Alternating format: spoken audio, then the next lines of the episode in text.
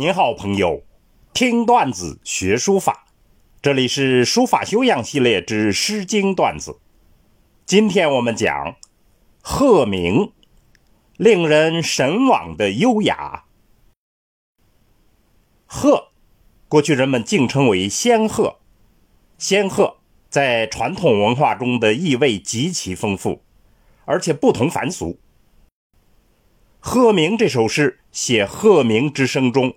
那样一个神异空间，令人神往。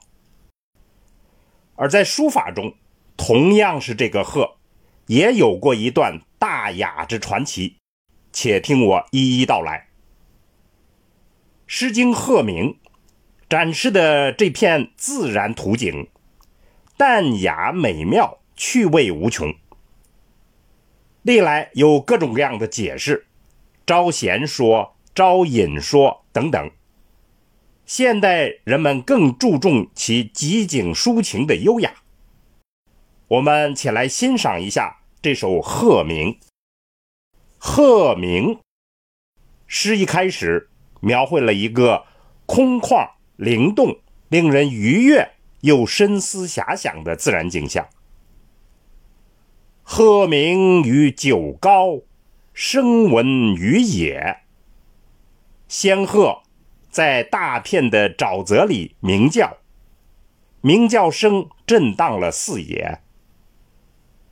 鱼潜在渊，或在鱼主。鱼儿潜游在深渊，或者在沙洲边游动。乐比之源，原有树潭，其下为拓。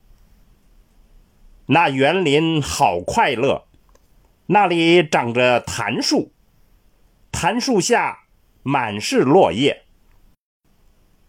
他山之石可以为错，他山的坚硬岩石可以用来琢磨美玉。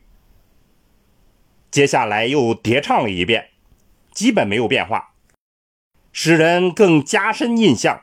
仔细体会景中之趣味。鹤鸣于九高，声闻于天。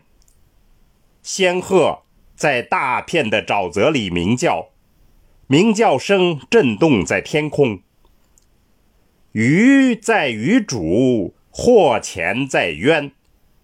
鱼儿在沙洲边游动，或者潜游在深渊里。乐彼之源，原有树潭，其下为谷。那园林好快乐，那里长着檀树，下面是楚树丛生。他山之石可以攻玉，他山的坚硬岩石可以用来琢磨美玉。全诗仿佛是骑鹤下扬州一般，循着鹤鸣声声，逐一打开视野，选取了几个最精致的物象，构成一种灵动而有意味的空间，令人沉浸其中，体会那难以名状的优雅与趣味。在书法中，最能表现优雅与趣味的，便是易鹤鸣。易，说文解字说是幽埋也，幽深的幽。一位隐士痛失仙鹤，写了一篇纪念文字，刻在江边的山崖上。正是这幅摩崖石刻，被尊称为大字之祖。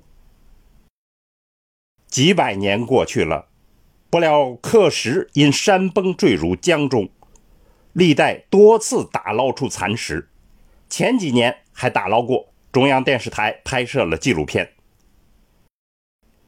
这幅《易鹤鸣》未述真名，猜测不断。先说是王羲之手笔，现在基本认同是南朝陶弘景之作。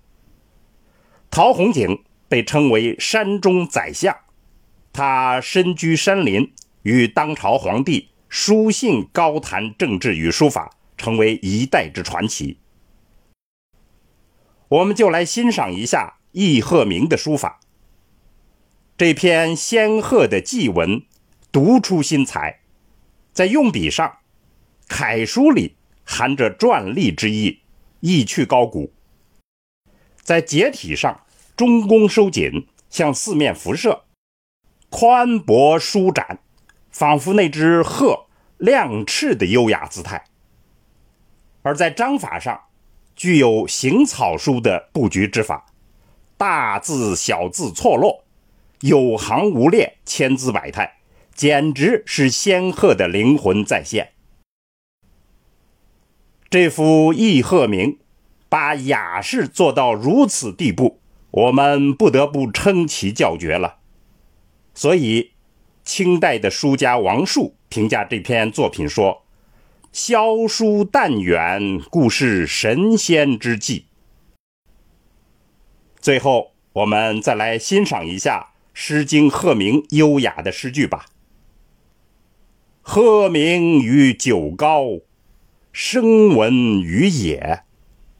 于前在渊，或在于主。朋友们，再见。